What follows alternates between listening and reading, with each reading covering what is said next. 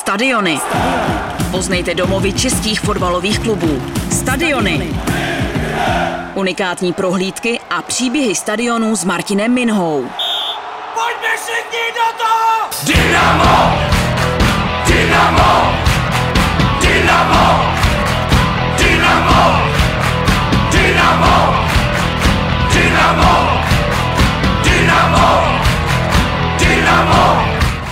Zdravíme vás tentokrát z Jižních Čech, jsme v Českých Budějovicích na Střeleckém ostrově a začínáme tentokrát možná netradičně.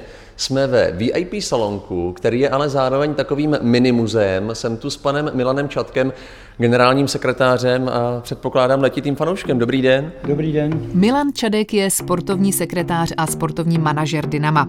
Jeho otcem byl Zdeněk Čadek, bývalý vynikající útočník Dynama a později trenér a především dlouholetý předseda a ředitel Českobudějovického klubu. Pane Čatku, SK Dynamo České Budějovice, asi se můžeme bavit o tom, že je to jeden z nejstarších českých fotbalových klubů, alespoň třeba z těch, co jsou teď v první lize, o tom není pochyb.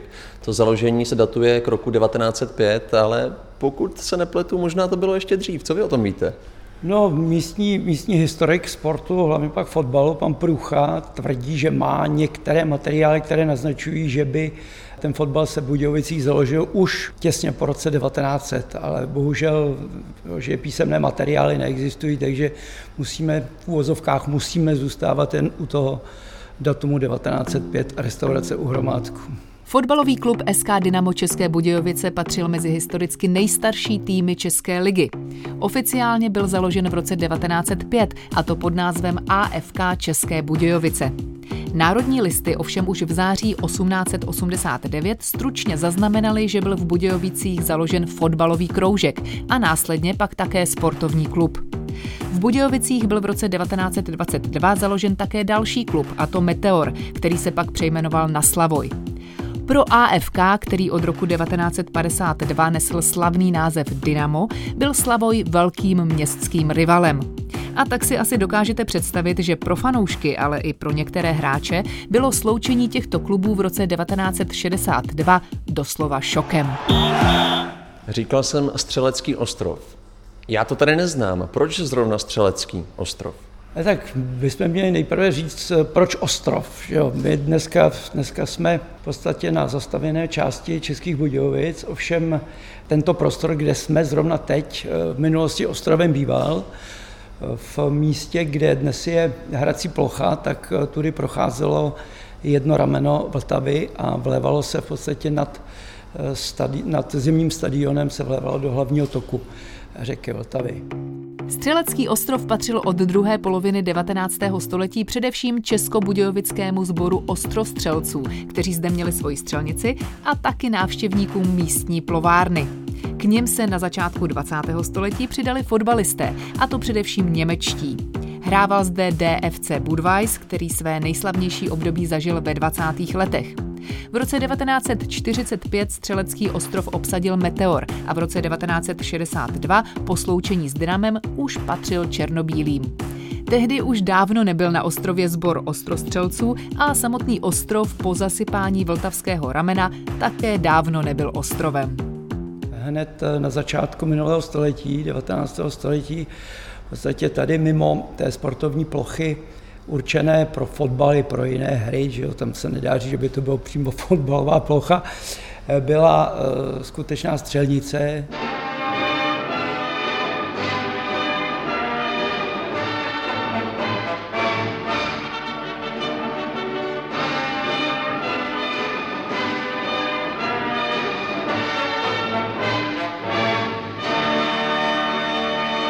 Dobrý večer, vysíláme rozhlasové noviny, kterými vás budou provázet hlasatelé Jiří Hrubec a Květa Tumová. Úvodem přehled hlavních zpráv. Soudruzi Gustav Husák a Lubomír Štrougal zaslali vedoucím maďarským představitelům Jánoši Kádárovi, Pálu Lošencimu, Děrť Lázárovi blahopřejný telegram ke státnímu svátku země. Ve finále Českého poháru v Kopané porazila Dukla Praha Dynamo České Budějovice 3-1. Střelecký ostrov je moderní menší stadion, kterému první liga prostě sluší a zaslouží si ji. Díky rozsáhlým rekonstrukcím, které začaly v roce 2003, se stal Střelecký ostrov respektovaným místem pro fotbal s ambicí hostit i mezinárodní zápasy juniorských celků české reprezentace. Velkou odměnou za povedenou rekonstrukci stadionu byla návštěva českého reprezentačního Ačka v roce 2011. Tehdy se tam hrálo kvalifikační utkání na mistrovství Evropy s Lichtensteinskem. Střelecký ostrov má v současné době kapacitu přes 6500 sedících diváků. Ti mohou pro sledování utkání využít tři nově postavené tribuny nebo se usadit na zrekonstruovanou hlavní západní tribunu z roku 1972.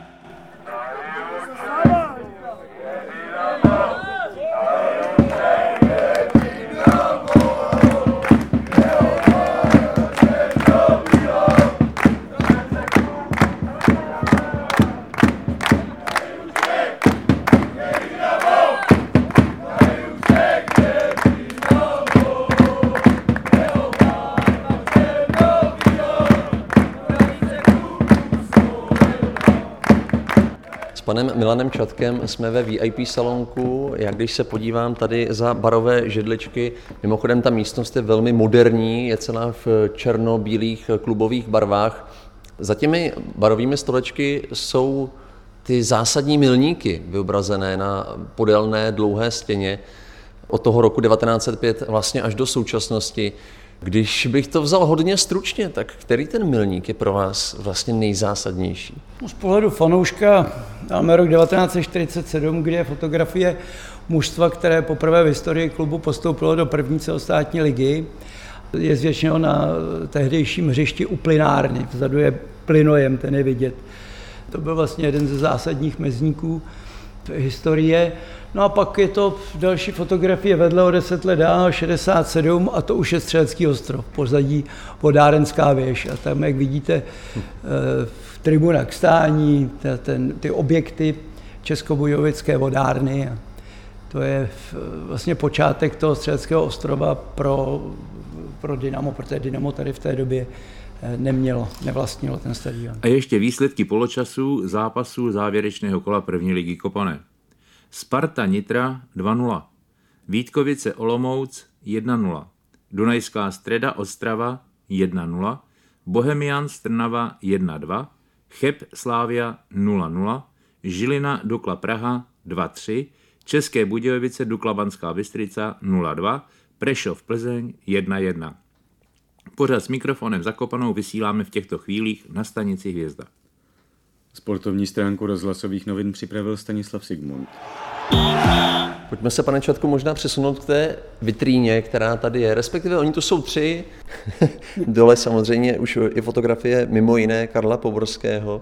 Já když jsem se včera díval obecně do historie Českých Budějovic, tak jako mezi největší úspěchy lidé na sociálních sítích, ale třeba i na webu dneska, řadí 90. léta, kdy jste byli dvakrát šestí. Tak eh, je to i z vašeho pohledu prostě pravda, nebo jste tady zažil třeba i nějaké lepší roky z pohledu té historie? Asi ne, asi ne. Asi ne. Skutečně tenkrát v té době, v té době jsme měli opravdu mužstvo, které hrálo, které bylo schopno hrát horní polovinu tabulky. To prostě bez, bez nějakých nervů o, o setrvání v soutěži, to jsme měli opravdu silné mužstvo. Pro některé fotbalové fanoušky bude možná překvapující informací, že největším úspěchem je pro Dynamo vlastně účast v první lize. Tu totiž do pádu komunismu okusilo pouze v letech 1947 až 1948 a pak během dvou sezon v polovině 80. let. Od 90. let pak Dynamo hraje střídavě první a druhou nebo národní ligu.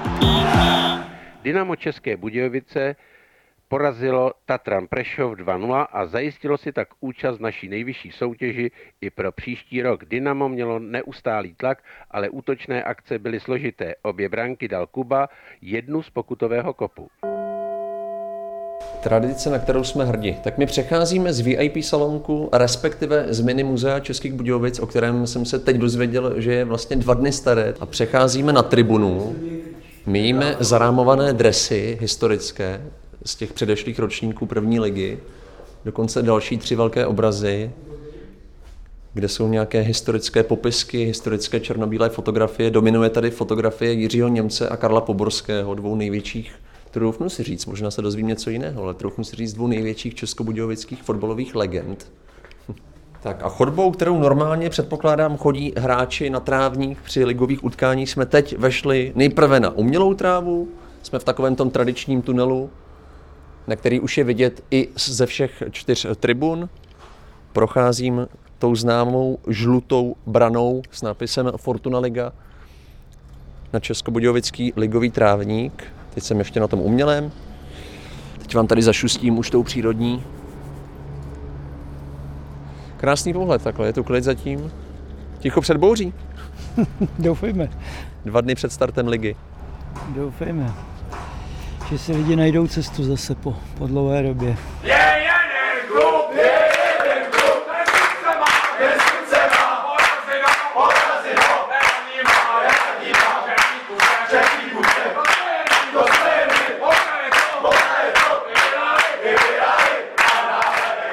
Všimli jsme si z druhé strany, tedy z východní tribuny, ano. že tady u té západní máte novinku. Vlastně tu vyrostla, ano, vyrostla tu písmena, která z té druhé strany vlastně dávají eh, na obdiv eh, nápis Dynamo zkrátka. Ano, protože se rekonstruoval minulé léto, se rekonstruovaly ty schodiště, takže tam architekt, Vznikla příležitost. To, architekt to takhle vymyslel, že protože tady byl normální, normální železn, železná traverza to podepírala, tak tohle to je mnohem, mnohem lepší a hezčí. No. Zajímá mě možná i ten areál, protože my když jsme přijížděli, tak eh, jsme měli, pokud se nepletu, i hokejový stadion. Je to všechno tady ve městě na jednom místě? Řekněme, že jsme v určité sportovní sekci toho města. No, nechtěně v podstatě, protože, protože tady na, já nevím, v okruhu jednoho kilometru nebo 800 metrů je v podstatě prvoligový fotbalový stadion, prvoligový hokejový stadion a prvoligová volejbalová hala. Jo, čili to je, to je vlastně tam na druhém břehu naproti zimáku je v podstatě sportovní hala, kde se hraje. Tak, severní tribuna. Můžeme se posadit možná klidně. Kolik ona má řad? Je taková roztobylá, malinká? Šest řad. Co ty jednotlivé kapacity tady na té severní předpokládám? Kolik se sem vyjde? 600-700 lidí? Víc bych netypnul. No, tady je 600, ale ta tribuna má necelých 700 kapacitu. Ta tribuna proti nám, to je jižní tribuna, ta má kapacitu 2000 a ta vlevo-východní tribuna, ta má kapacitu 2,5 tisíce. Hlavní tribuna potom jako taková má 1500. Kde se dává nejvíc lidí? Samozřejmě historicky je nejvíc navštěvovaná západní tribuna jako hlavní tribuna, tradiční tribuna, ale musím říct za sebe, že nejhezčí pohled, eh, nebo takový bezprostřední pohled na, na hru je z té východní tribuny, protože za prvé je příkřejší, jo, a za druhý je blíž, je blíž k tomu, k té hrací ploše. Jo. Když se podíváte, tak tady máte odstup, to je 5 metrů jenom k plotu, dalších 8 metrů k tribuně a když sedíte ve prostředku, tak jste třeba nevím, 20-30 metrů od, od poslední čáry. Když Teď hodnotíme tu západní. tu západní, když to ta východní tribuna, tam jste, já nevím, v půlce tribuny jste do 10 metrů od postranní čáry. Já se vždycky snažím představit, když sedím na těch moderních, dneska moderních stadionech, eh, tu dobu předchozí, řekněme, ty historická léta, protože tady jeden čas byla kapacita 12 tisíc diváků. Musíme samozřejmě říct, že se nesedělo, ale stálo se. Jako tady já si pamatuju, když ještě byl starý stadion, to bylo v 98, 99, 2000, teď si ne- nejsem schopen vzpomenout, ale možná, že si vzpomenete tenkrát eh, tady nějaká anglická televizní stanice eh, začala provozovat tady přenosy první fotbalové ligy. Mhm. Tady jsme hráli večer, v sobotu večer od 7 hodin ze Sláví a bylo tady skutečně těch 12 tisíc. Tady byly ochozy k stání, jo, a hlavní tribuna, což samozřejmě je, je to hezký, ale z hlediska bezpečnostního je to prostě neudržitelné. Tady běží 56. minuta tohoto zápasu, domácí stále vedou 1-0. Autorem gólu jednoho jediného, který jsme tady dnes viděli, byl v 16. minutě prvního poločasu Poborský. Když jsme takhle zabředli už do té fotbalové, čistě fotbalové stránky, tak eh, pojďme zmínit některé legendy Českobudějovického fotbalového klubu. Protože já bych mohl jmenovat za sebe Karel Poborský, Jiří Němec, ale vyrůstal tu třeba i Martin Latka, pokud se nepletu, Tomáš Sivok je spojený s vaším klubem a takhle bych mohl pokračovat. Je Karel Poborský, u kterého jste mimochodem vyřadili dokonce slavnou osmičku, tedy nikdo si ji nemůže vzít kvůli němu. Tak je on největší personou i pro vás? Určitě, tak jako, Karel je Karel, Karel není jenom budějovickou personou nebo budějovickou ikonou, Karel je prostě jedním z nejlepších hráčů evropské historie, možná i světové historie fotbalu, takže to samozřejmě tak je.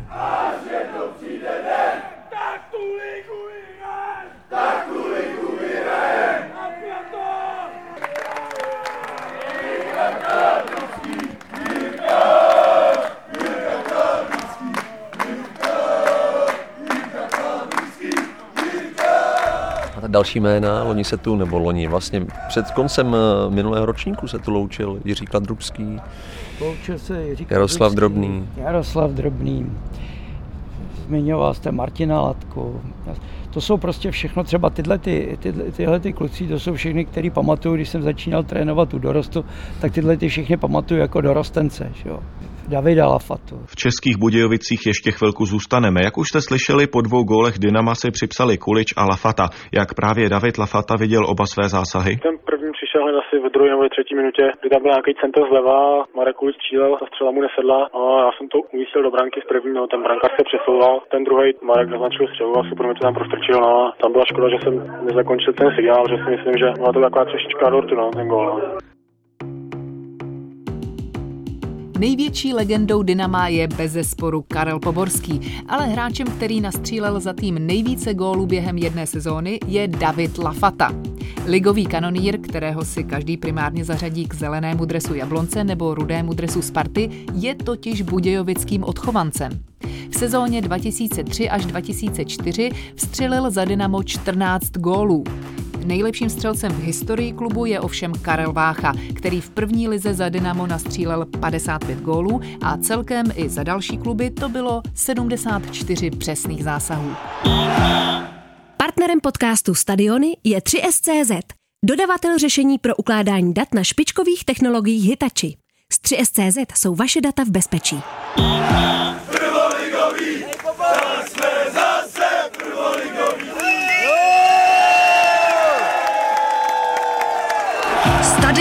Rozhovor s fanouškem. Rozhovor s fanouškem tady v Českých Budějovicích na Střeleckém ostrově bude netradiční. Jednak bude v pohybu a jednak bude s tiskovým mluvčím Alešem Strouhou. Aleši, dobrý den. Dobrý den, zdravím. Aleš Strouha je fanouškem Dynama, který pro klub také pracuje jako PR manažer a má na starosti online komunikaci. Tak my jsme teď v místnosti, kde se dávají i naši komentátoři, reportéři Českého rozhlasu. Jsme úplně v té nejvyšší sekci západní tribuny, říkám to správně? Je to tak, přesně tak.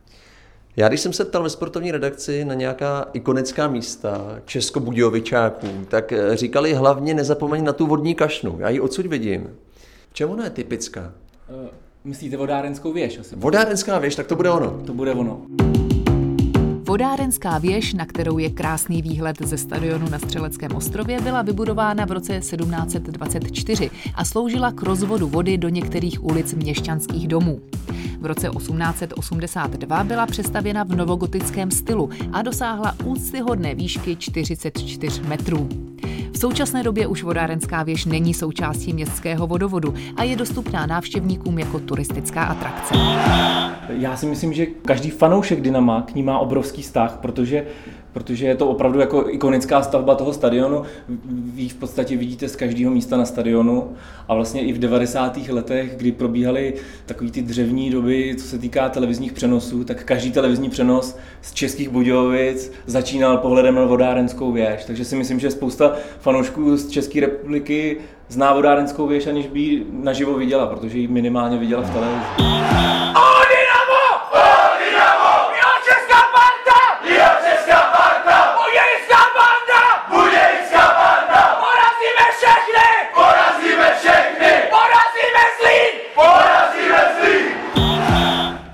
Tak my scházíme z té úplně původní západní tribuny, která už je dneska hodně zrekonstruovaná. Teď jsme, pokud se nepletu, na zcela nových schodech. je to tak. Eh, Jsou to schody eh, ne úplně nové, jsou rok staré, ale je to po rekonstrukci. No. Je to, já si myslím, že ta tribuna, tahle, hlavní tribuna pamatuje le- lecos. Aleši, já mám pocit, ty dva dny před startem nového ročníku, že tady do toho Budějovice trošičku šlapou, že je to tady opravdu na vysoké úrovni, máte nového majitele. Co se tady teď děje vlastně, protože nový majitel je tu kolik? Od května mám pocit. No, myslím si, že od konce května. Jako oficiální představení proběhlo na přelomu května a června, no, takže v podstatě se bavíme ne- necelé dva měsíce, nebo dva měsíce je tady. A myslím si, že náš pan doktor Koubek do toho šlape opravdu hodně, ale myslím si, že všichni máme radost, že, že nejenom co se týká třeba sportu, ale že jako i co se týká celkově toho klubu, no, že to asi vidíte, když tady se procházíme, vlastně stánky s občerstvením se vlastně úplně nově vybavují, úplně všechno, všechno se tady, v podstatě se tady dělá všechno nové a netýká se to pouze fotbalu, no, takže všichni jsme plní očekávání, samozřejmě uh, ukáže se na hřišti, jak se říká. tak určitě. Fotbalista Lukáš Provod odchází z Českých Budějovic do týmu Pražské Slávie. 22-letý záložník, který je plzeňským odchovancem na jihu Čech, hostoval z Viktorie Plzeň od letošního ledna. Tam je ta provodová zeď, Aleši? Ano, ano. Ta sedmička, Vidíte, to je přesně- čtyři čárky, kolečko. Jo, jo, Já jsem, já jsem Lukášovi říkal, že by se tam mohl podepsat, ale ono to samozřejmě tím štětcem tlustým to úplně nešlo, tak on tam, on tam udělal aspoň, on tam udělal aspoň takhle sedmičku. No. Eh, David Kalous z České televize poprosil Lukáše Provoda, aby něco namaloval. On nevěděl, co má namalovat. Namaloval nápis Dynamo s černobílými pruhy. Patřil ho sedmičkou, no. Takže je to provodová zeď. My jsme za tou jižní tribunou, tady je takový ikonický vchod, řekněme, do té jižní tribuny. Já jenom popíšu jihočeští patrioti, mentalita ultras. Mám to chápat tak, že to je ta tribuna, kde se nejvíc bouří tady v Českých Budějovicích při Je zápase. to tak, no, je to tak. Vlastně jsme kousíček od, od eh, kotle domácího týmu. Eh, Tuhle výzdobu, na kterou my se díváme, tak tu vlastně vytvořili fanoušci. Oni za náma přišli, že, že se jim bledě modré zdi moc nelíbí, eh, jestli by si to mohli nějaký vymalovat podle svého gusta. Samozřejmě jsme jim řekli, že nám musí ukázat, co tam chtějí namalovat, aby to nebylo tak, že si tam namalují něco hodně handlivého nebo urážlivého. A prostě jsme jim to schválili a oni si to tady takhle vymalovali. Sice je to hodně do černa, ale Klubové barvy. Klubové barvy, no. Já vždycky říkám, klubové barvy jsou černá a bílá, ale já bych byl radši, kdyby to byla bílá a černá, no, že um, přijde mi, že často tu černou upřednostňujeme a ona to je taková pohřební barva občas.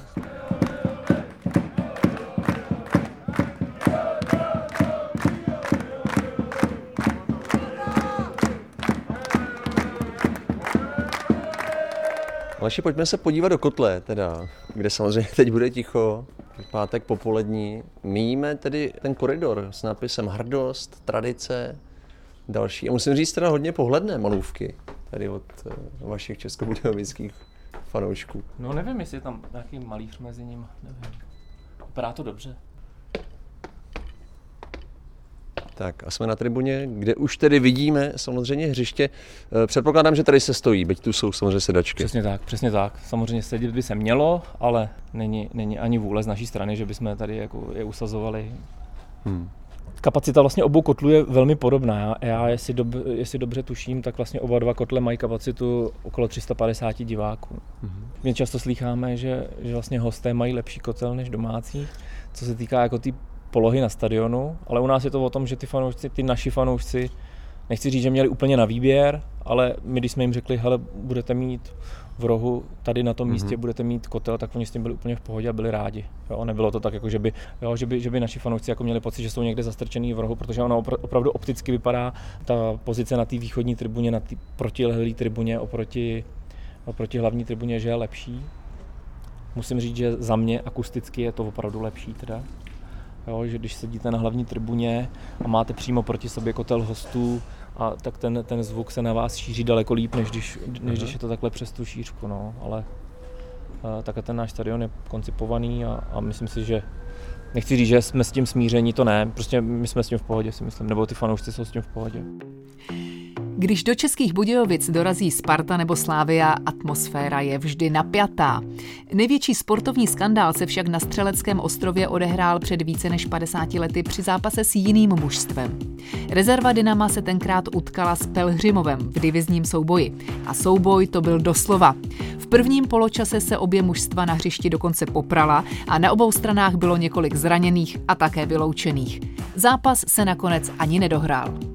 Se vás zeptám jako fanouška, čistě jako fanouška, Aleši. V 90. letech jste byli dvakrát šestí, Hmm. Je to zatím nejlepší ligové umístění. Berete to tak eh, i vy, že to byly ty nejlepší léta, nebo v sobě pořád máte tu dušičku a naději, že to nejlepší vás tady v Českých Budějovicích teprve čeká? No, jako musím říct, že, že, že minimálně to jedno šesté místo si už jako docela dobře pamatuju a ne, nemám to v sobě zakořeněné, takže že to byla ta nejlepší sezóna. Jako fakt to tak nemám. Asi všichni věří tomu, že, že můžeme být výš. Není to taková ta sezona, kdybychom vyhráli titul, tak to bude ta památná sezona. Ale, ale že jsme skončili šestý, to není ta památná sezona. Jo, já věřím tomu, že může přijít i, i daleko úspěšnější sezona. Už jsme zmiňovali Karla Poborského. Je to i pro vás ta největší legenda bez zesporu tady? Nebo jste třeba i vy zažil nějakého hráče, kterého jste měl natolik rád, že ho řadíte třeba výš, než právě zmiňovaného Poborského. Já, já jsem, když jsem věděl, že budeme dneska natáčet, tak já jsem nad, tím, nad tímhle konkrétním jsem jako přemýšlel. Samozřejmě já, já osobně těch hráčů tady pamatuju hrozně moc. Pamatuju si fakt skvělý fotbalisty. Ale ten Karel Poborský ve mně zanechal jednu, jednu vzpomínku a ta, ta ve mně zůstane navždycky. A paradoxně to byla, byla vzpomínka na rok 2005, mm-hmm. kdy on byl vlastně vyhozený, vyhozený ze Sparty mm-hmm. a my jsme hráli tenkrát druhou ligu. A, a ve druhé lize jsme byli jestli se nepletu, po šesti kolech jsme byli na posledním místě tabulky. Prostě obrovská jako tragédie, ostuda pomalu, jo, že po sestupu, po, po sestupu z první ligy jsme byli poslední ve druhé lize. A, a, přišla chvíle, kdy byl Karel Poborský vyhozený ze Sparty. A najednou ten fotbal, nebo celé České Budějovice se během jedné chvíle, protože i pro něj to byla chvíle, že byl vyhozený ze Sparty, on to netušil, že bude vyhozený. A jeho první krok, co udělal, je, řekl, hele, já se vracím do Budějic. A, a, a to byl normálně věc, která otočila úplně kormidla toho fotbalu v, minimálně v té sezóně, ale myslím si, že i v dalších sezónách úplně po 180 stupňů. A, a já mám jako tu moji vzpomínku mám tu, že jestli se nepletu, bylo to podle mě sedmý kolo druhé ligy, nebo osmý, nevím. A byl první zápas, kdy Karel nastoupil za Dynamo po návratu ze Sparty, po té svojí senzační kariéře. A on nastoupil, my jsme tady hráli proti Bčku Sigmy Olomouc. Sigma Olomouc měla Bčko ve druhé lize, my jsme proti ním hráli. A my předtím jsme měli sérii asi pěti porážek. A ten Karel Poborský nastoupil do zápasu. A my jsme, my jsme ten zápas vyhráli 4-0. A ten Karel dal dva góly a na jeden přihrál. On dal gol v páté minutě hry a ve třinácté minutě hry. A, a tady na tom stadionu bylo pět tisíc diváků ve druhé lize. A to je prostě věc, která, která mi zůstane v hlavě asi jako navždycky. Jo, jako že, že úplně jako ten úplně pře, převrátil to myšlení a normálně ty fanoušci té sezóně chodili na fotbal s tím, že to je tragédie, že furt prohráváme. A pak jeden člověk, jak se říká, že, že, že jeden, jeden hráč fotbal nebo ten tým netvoří, tak on si myslím, že v tu, v tu chvíli to úplně jako převrátil, že to není pravda, že i jeden hráč může vytvořit tým, že on opravdu se podepsal pod vítězství 4-0, ale jako ten výkon, o tom opravdu ten, jak se říká, ten eh, lítal po té hlajně a, a lidi úplně jako nevěřili vlastním očím a tady prostě ve 13. minutě lidi stáli na nohách a tleskali jako standing ovation ve 13. minutě hry, protože on, on dal za 13 minut dva góly. No. České Budějovice porazili Prešov 2-0. Domácí celek podal velice pěkný výkon, útočný, hosté dobře bránili. Bránky Poborský a Povyšer. Partnerem podcastu Stadiony je Inovatika. Open source řešení pro vyhledávání, sdílení a analýzy informací. Inovatika. Inovativní přístup k vašim datům. Stadiony. Rozhovor s legendou. Když po vás český prvoligový fotbalový klub vyřadí dres, respektive číslo dresu. Je to velká čest. Karlu Poborskému se to v Českých Budějovicích povedlo. Karel Poborský zahájil profesionální kariéru v dresu Dynama a zde ji také po 16 letech úspěšného fotbalového života ukončil. V té době už byl zároveň předsedou představenstva Dynama. U mikrofonu Českého rozhlasu teď vítám právě Karla Poborského. Dobrý den. Dobrý den, odpovím na otázku. Samozřejmě často je, když to bylo takový ve fotbale, to není úplně tradiční. Eh, zešlo to tenkrát z klubu, mě to samozřejmě potěšilo logicky, ale hmm. mě spíš se líbí tam vlastně na stadionu je 11 století, kde jsem, eh, což je pro mě asi zajímavější, protože já vidím fotbal jako, jako týmový sport, což samozřejmě je, takže vždycky zatím vidím celý tým a, a tohohle si asi cením víc. Každopádně osmičku dnes nikdo v Českých Budějovicích na dresu nesmí nosit. Já bych s dovolením začal minulostí, protože jsem se díval, že vy jste z Jindřichova Hradce. Začínal jste s fotbalem v Třeboni. A v nějakých 12 letech jste nastoupil, řekněme, do Akademie právě Českých Budějovic. Tak jak to vzniklo? Je to tak. Já jsem se narodil v Jindřichově Hradci, protože tam byla porodnice, jinak jsem v Třeboně. Vyrostl jsem v Třeboni vedle bráchy, táty a vlastně v těch 12 letech se zakládaly sportovní centra mládeže, vlastně nultý ročník, takže se dělaly výběry po celém kraji. Mimochodem to tenkrát dělal pan Kotrba, s kterým i dneska spolupracuju tady na Fačru. Takže ten mě oslovil, potažmo rodiče samozřejmě, protože tenkrát eh, to nebylo, že jsem mohl přespat na internátu, hmm. že jsem musel dojíždět, což bylo dost náročný do sedmé třídy. Eh, no a vlastně tam vzniknul můj vztah k Dynamu, protože jsem přestoupil do Dynama, pak jsem se teda ještě na chvíli vrátil do dorostu zpátky, zpátky ale hned jsem šel potom zase po půl roce zpátky do mužů a, a vlastně v Dynamu jsem vyrost a, a Dynamu jsem děčen za strašně moc, podle mě za všechno, co se týká fotbalu. Právě první ligu jste vyzkoušel tam, pak následovala Viktoria Žižkov a můžeme mluvit dál samozřejmě United, Benfica, Lazio, Řím, Sparta, Slávě. Asi jsem to neřekl úplně postupně tak, jak to šlo, ale to je úplně jedno. Myslíte si, že právě České Budějovice bylo to místo, kde vás zkrátka naučili tomu, tomu fotbalu a kde vás připravili na ten vrcholový sport? Tak určitě musím říct, že ano, protože jsem prošel žákovskýma týmama, dorostama, až vlastně jsem dostal šanci ve druhé lize eh, v Ačku, eh, potažmo postoupili jsme do první, takže jsem, jsem začal kopat eh, ligu v Budějcích, dostal jsem šanci. Na začátku to, to je vždycky pro toho mladého hráče i o trenérovi, o tom klubu, jestli, jestli najde sílu a chuť a trpělivost ho podržet, což, což mi Budějce umožnili, takže ano, pro mě to byl zásadní klub a, a v podstatě vychoval mě pro eh, velký fotbal a když už jsem šel potom do uh, první přestup do Viktorky uh, Žižkov, kde jsme vlastně hráli evropský pohár nebo vítěz poháru, pohár, uh, vítěz evropského poháru uh-huh. tenkrát ještě, což dneska už neexistuje, tak ta moje kariéra byla taková plynulá, ale, ale vlastně obouchal jsem se a vyzkoušel jsem si to všechno v Budějcích. Vy můžete porovnávat, eh, zmiňoval jsem ty velkou kluby, kde jste hrával, tak eh, v čem byl ten, řekněme, genius loci těch českých Budějovic, to kouzlo, protože my, když jsme tam točili, tak na mě to působilo hodně rodině. Vnímal jste to tak už tenkrát? Ano, je to tak, tak Budějovice jsou relativně sice krajské město, ale, ale relativně furt malý, 100 tisícový město. Do Prahy je to relativně daleko, ještě dneska nevede dálnice až do Prahy z Budějic, což je tragédie, takže takže ty hráči eh, vlastně z toho širšího okolí, když to vemu od Prachatic po Písek, po Tábor, všichni automaticky chodí, chodili a chodí do dneska do Budějc a hmm. je to prostě regionální klub, jeho český klub a, a, a tak to vždycky zůstalo a ty, ty hráči o sobě ví, ví o svých rodinách, eh, v podstatě je to taková jedna velká rodina na ty zápasy jezdí příbuzní, rodiče, sourozenci, dědové, babičky, když tam mají svého, eh, svého vlastně známého, příbuzného, takže v tomhle tom je to zajímavější a v tomhle je to rodinnější. I mě zajímá vlastně to srovnání v tom, že ty další kluby, kde jste hrával, tak tam už se hrálo o poháry, ty ambice tam byly mnohem vyšší. Jaké byly ambice v Českých Budějovicích v tom vašem prvním období? Jsme zmiňovali, že jste tenkrát, a obecně to tak funguje v Českých Budějovicích, že se občas se stoupí do druhé ligy, teď jsou teda zaplať pámbu asi i pro vás dlouho v první lize, tak eh, to srovnání mě zajímá.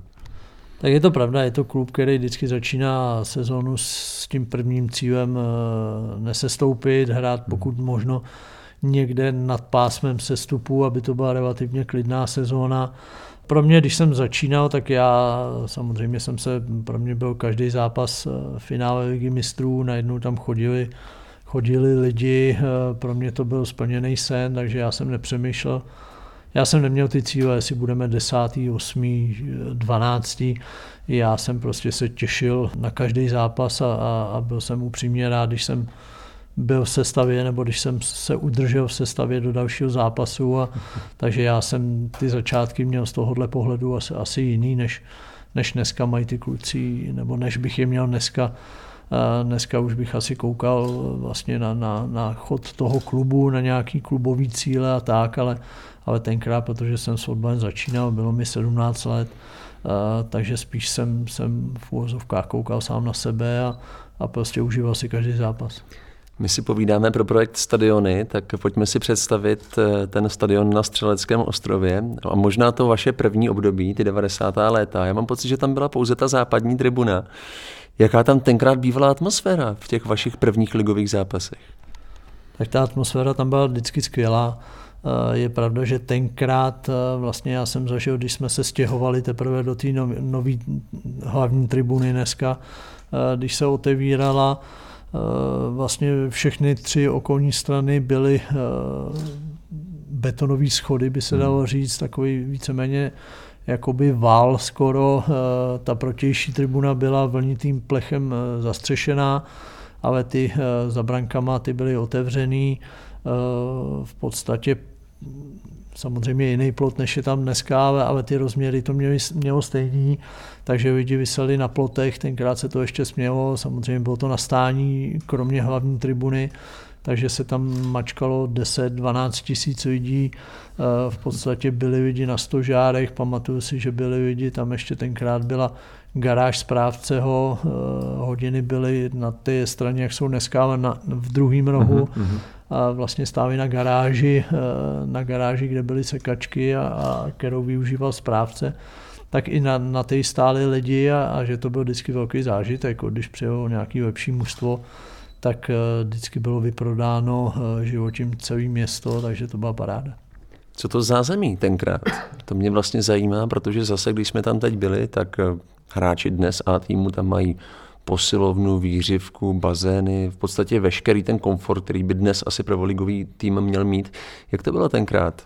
Tak tenkrát, když jsem tam začínal, tak jak už jsem říkal, ta tribuna se teprve dělala, hmm. takže tam jsme se ani neslíkali, slíkali jsme se vlastně za, eh, za brankou, jak je tam ta budova dneska, eh, dneska tak ta tam byla už tenkrát samozřejmě v jiném stavu a, a tam, byly, tam byly šatny, šatny jak hostí, tak domácích. Eh, byly to na tu dobu klasické šatny, já nevím, tři sprchy, vyzděný nějaký bazének takovej, eh, relativně malá šatna, správce tam měl, měl skládek nějaký na kopačky, na drezy a tyhle ty věci a, a bylo v té budově bylo namačkáno vlastně co nejvíc šaten, aby tam byly od Ačka až po, po žáčky, když šli na trénink, tak, tak tam se slíkali, tam, kde je dneska parkoviště, vlastně, tak tam byla, tam byla škvára, tenkrát škvárový hřiště, kde se odehrávalo spoustu tréninků, nemělo to rozměry, říkali jsme tomu katovna, ale, ale tam bylo eh,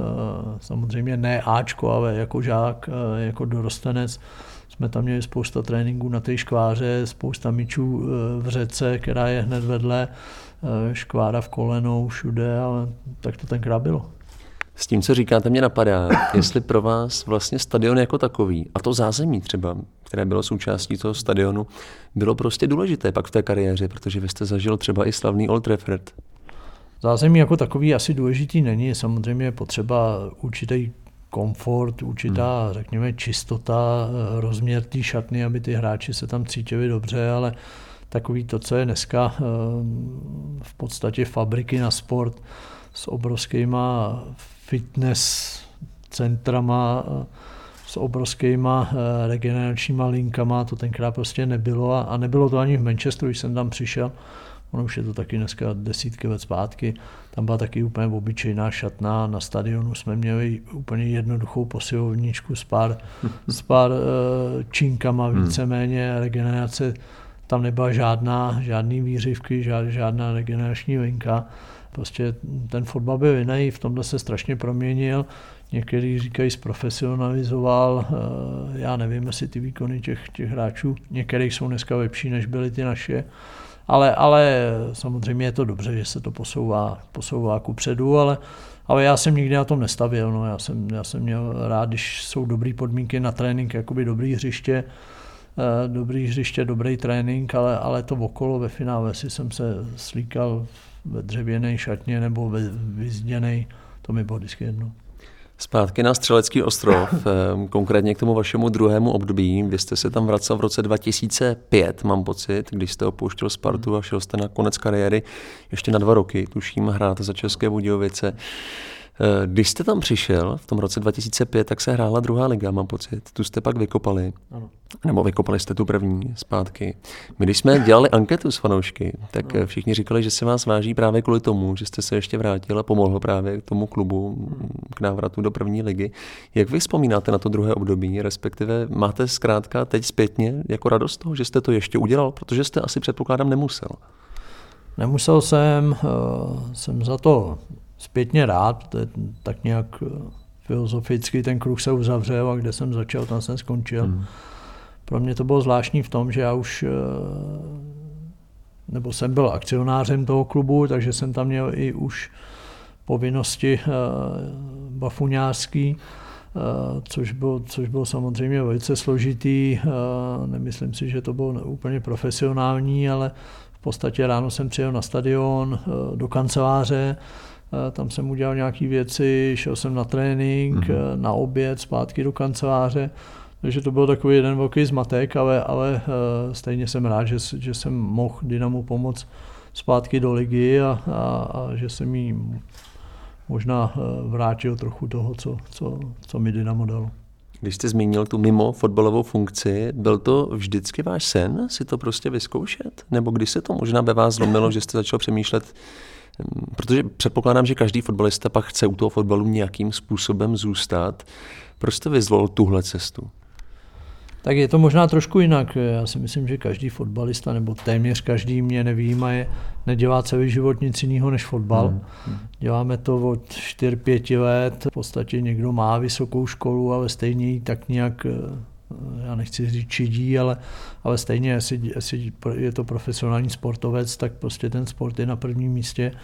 V podstatě praxi z jiných oborů, z jiné práce, z jiných věcí nemáme žádnou. A, a když ten hráč skončí v 35 vlastně na vrcholu e, svých sil životních, tak najednou, najednou má začít úplně od znova, což je strašně složitý. Mně se poštěstilo to, že, že jsem byl akcionář, že jsem se mohl zapojit do, do chodu klubu a, a vlastně zůstal jsem tam 10 let potom. Tahle série vzniká pro fotbalové fanoušky. Zajímá mě, jaký vztah vy jste měl právě s fanoušky v Českých Budějovicích. Ehm, jestli tam byl nějaký bližší kontakt, zažil jste situace třeba, kde vás chválili, ale možná i naopak, kde vás třeba kritizovali za to, že jste nedávali do těch zápasů úplně 100%. Určitě. Jsou to fanoušci jako, jako každý jiný. Eh, ty fanoušci, fanoušci chcou vidět svůj tým vyhrávat, chcou ho vidět dobře hrát. Když je tam nějaká neúspěšná eh, série, tak samozřejmě to dají najevo. Eh, to nebylo, nebylo jiný ani v Budějcích, ale jak už jsem říkal na začátku, pro mě to bylo asi osobnější v tom, že jsem i ty kluky, ty fanoušky znal, hmm. potkávali jsme se ve městě, eh, žili jsme vlastně na jednom, na jednom místě, eh, kde relativně ty lidi kolem toho sportu se znají, takže to bylo mnohem osob, osobitější, osobnější a i v tom možná, eh, možná víc zavazující. Na závěr pojďme zpátky k českým Budějovicím. Jejich největší úspěch je asi dvakrát šesté místo v 90. letech v první lize.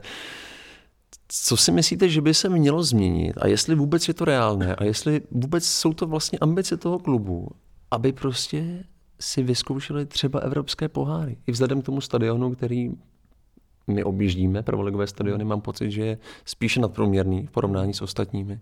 Jo. Uh, tak co by se mělo změnit, tak prostě všechno je bohužel bohudík o penězích, ať je to jakkoliv, uh, sice peníze koho nedají, ale, ale samozřejmě, uh, když je to dělaný dobře a je, je tam rozpočet a je možnost ten kádr dobře doplňovat, tak, tak je to prostě snaží. Ale Budějce by se měly zaměřit na výchovu, si myslím, mladých hráčů, což hmm. relativně dlouhodobě dělají, ale ale měli by najít tu, tu sílu potom ty hráče eh, v tom klubu udržet a, a zbavovat se jich nebo prodávat se jich, až, až když začnou hrát první ligu, někdy 22, 20 let, až, až z nich budou hotoví fotbalisti, protože tam furt eh, Budějce jsou schopní vychovat eh, talenty a v 16, v 17, v 18 odchází do Prahy a, a to prostě ten klub eh, ne brzdí, ale, ale to z toho klubu nedělá, nedělá lepší. No. Tak tohle, když se, když se nezmění, ale jak už říkám, já si myslím, že to myšlení těch lidí, co je znám, je nastavený správně, ale bohužel sport je o penězích a, a prostě kolikrát ty kluci, kteří odcházejí i v tomhle tom mladým, mladým věku, tak prostě pomáhají naprosto výrazně s eh, naplněním rozpočtu a tak to prostě je. České Budějovice budou navždy ve vašem srdci? Myslím to teď tak, jestli vy fandíte, když bychom se podívali na tabulku první ligy, jestli to je ten tým, kterému vy přijete nejvíc. Určitě musím říct, že já jsem tam prožil strašně moc a vděčím jim za strašně moc a vždycky koukám po Budějcích, kde hrajou, jak hrajou, jakou mají přípravu, jak doplnili, koho prodali, takže pro mě je to tým, který samozřejmě eh, je můj domácí a vždycky mu budu fandit. Máte tam pořád kontakty, teď je tam nový pan majitel, pan doktor Koubek, tak myslíte si, že i ten může nějak ten klub posunout zase nahoru, protože nějaké posily, když se budeme bavit konkrétně tady o tom přestupovém období, zkrátka přišly? Vidím, že, že udělali spousta, nebo pár zajímavých kluků. E, musím říct, že od té doby, co koupil klub, jsem se s ním nebavil, nebo osobně jsme hmm. se nesešli, e, nesešli, ale už jenom to, že do toho opětovně stoupil, protože on už tam jednou byl jako hmm. akcionář, tak určitě ty jeho úmysly jsou, jsou eh, z logiky věci, aby ten klub fungoval co nej, nej, nejlíp a, já samozřejmě, jak jemu tak klubu budu držet palce, aby ty jeho plány a, a možná sny se naplnily a aby my, eh, co to sledujeme jako fanoušci, jsme z toho měli radost. Legenda fotbalových českých Budějovic Karel Poborský pro podcastovou sérii Stadiony. Děkuji za váš čas. Já děkuji, hezký den, naslyšenou. Partnerem podcastu Stadiony je O2 TV, která přináší nejvíce televizních přenosů z České fotbalové ligy, z hokejové extraligy, z Premier League a vysílá také show Tiki Taka. O2 TV. My jsme sport. Stadiony s Martinem Minhou. Kdybych měl ze Střeleckého ostrova vypíchnout jednu věc, která mě zaujala, tak by to byla asi ta mohutná písmena, která tvoří název Dynamo pod jednou z hlavních tribun.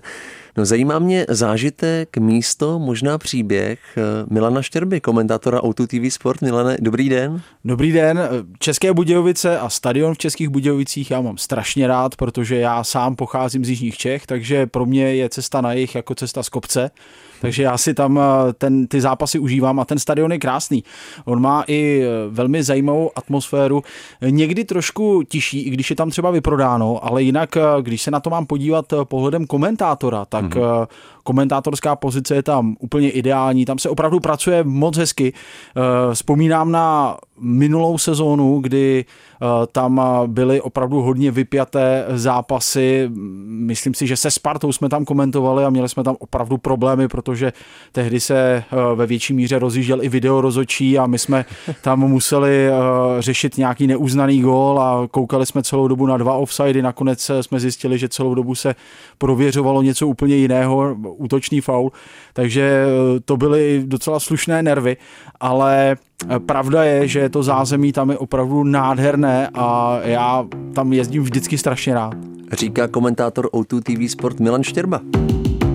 A to je z Českých Budějovic pro tuto chvíli ze Střeleckého ostrova všechno, ale pokud byste si chtěli přeci jen pustit bonusy nebo třeba všechny dosavadní díly stadionu, mrkněte na webovou stránku sport.rozhlas.cz lomeno stadiony nebo do mobilní aplikace Můj rozhlas.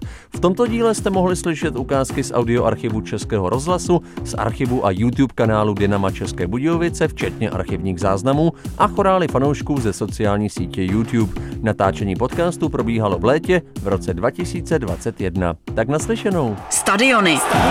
Poznejte domovy českých fotbalových klubů. Stadiony. Unikátní prohlídky a příběhy stadionů s Martinem Minhou.